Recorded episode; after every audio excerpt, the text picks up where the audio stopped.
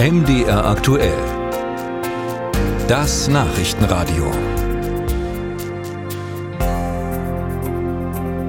Ein Haus zu bauen, das ist kein preiswertes Unterfangen und in Zeiten von teuren Baumaterialien und Handwerkermangel ohnehin.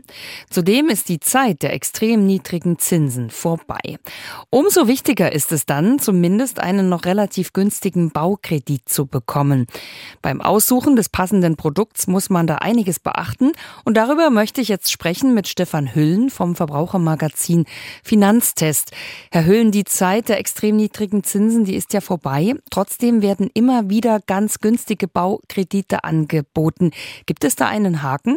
Dazu muss man vielleicht erst einmal wissen, dass der Zinssatz für einen Kunden, den er von der Bank angeboten bekommt, natürlich von seinen finanziellen Möglichkeiten und auch von der Immobilie, also der Lage und dem Zustand der Immobilie abhängt. Und deswegen gibt es durchaus sehr variierende Zinssätze, die je nach Kunden angeboten werden.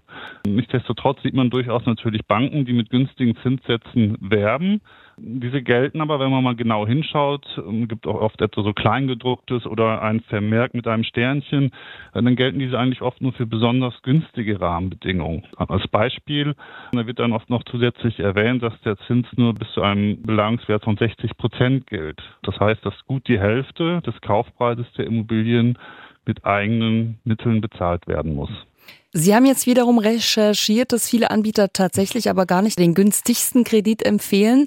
Und wie komme ich denn dann äh, an so einen Baukredit mit den Bestzinsen trotzdem? Ja, es gibt eine Vielzahl an Größen, die auf die Zinshöhe einwirken. Ein wichtiger Punkt ist, wie viel Eigenkapital man denn als Kunde eigentlich einbringen kann. Je mehr Eigenkapital man in die Finanzierung einbringt, desto günstiger wird auch der Zins, den er von der Bank angeboten bekommt. Oder mit anderen Worten, je höher der Anteil des Kredits am Kaufpreis, desto teurer wird der Kredit. Können Sie da mal eine Spanne nennen? Also wenn ich nicht so viel Eigenkapital habe, mit welchem Zinssatz muss ich da rechnen? Können Sie mal ein Beispiel nennen? Also ein sehr günstiger Günstige Angebote erhalten Sie, wenn Sie ungefähr sechzig Prozent Finanzierung stemmen können. Das heißt, der Kredit hat einen Anteil von sechzig Prozent am Kaufpreis ungefähr. Und dann kriegen Sie schon sehr, sehr günstige Angebote, sehr günstige Zinssätze von der Bank angeboten. Wenn Sie jetzt aber weniger Eigenkapital einsetzen bzw. mehr Kredit benötigen, bis zu achtzig Prozent des Kaufpreises, dann müssen Sie mit moderat steigenden Zinsen rechnen und jenseits der achtzig und neunzig Prozent werden die Zinsaufschläge immer höher ausfallen.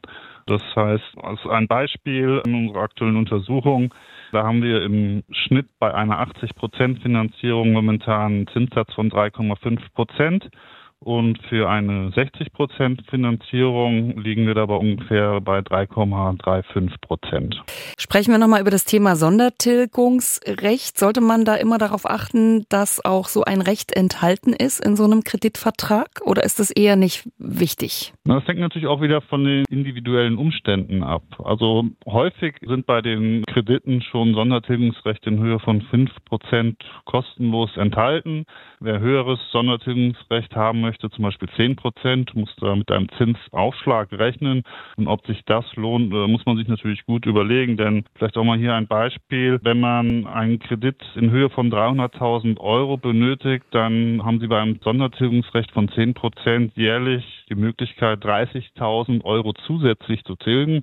Ob man das so nebenbei noch so zur Verfügung hat, neben den regulären Tilgungen, die man ja sonst zu leisten hat, monatlich, ist äh, wahrscheinlich eher selten der Fall. Deswegen sollte man sich das gut überlegen, ob man das wirklich in Anspruch nehmen sollte. Das klingt alles etwas kompliziert. Nach welchen Kriterien vergleiche ich denn nun am besten die Kreditangebote? Was empfehlen Sie da? Generell empfehlen wir natürlich immer von mehreren Anbietern, sich Angebote einzuholen. Und wenn man diese Angebote vergleicht, dann schaut man natürlich eigentlich mal auf diesen Effektivzins, der in jedem Kredit ausgewiesen sein muss. Also diesen Zins von verschiedenen Angeboten kann man eigentlich nur vergleichen, wenn auch die Rahmenbedingungen vergleichbar sind. Das heißt also, die Kreditsumme muss identisch sein, die Zinsbindungsdauer muss identisch sein. Sie sollten auch im Vorfeld beim Berater auch immer vorgeben, welche Monatsrate Sie maximal leisten können. Und auch das Sondertilgungsrecht sollte natürlich einheitlich sein. Dann können Sie tatsächlich über den Effektivzins das günstigste Angebot für sich ermitteln. Um das Ganze jetzt nochmal zusammenzufassen, ist denn der günstigste Kredit auch wirklich der beste? Ja, wir hatten in unserer Untersuchung, wo wir immer die Anbieter nach Konditionen befragen, hatten wir auch Testpersonen losgeschickt und die hatten nicht immer das günstigste Angebot erhalten. Hier liegt so ein bisschen der Verdacht nahe, naja, vielleicht hat der Berater ein etwas teureres Angebot oder eine andere Bank empfohlen, weil er vielleicht eine höhere Provision dort erhält, aber so einfach kann man sich es hier nicht machen.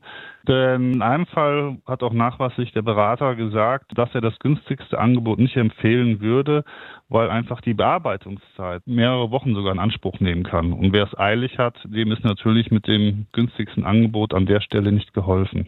Sagt Stefan Hüllen vom Verbrauchermagazin Finanztest. Die Zeitschrift hat jetzt die Baukredite mal unter die Lupe genommen. Vielen Dank für das Gespräch.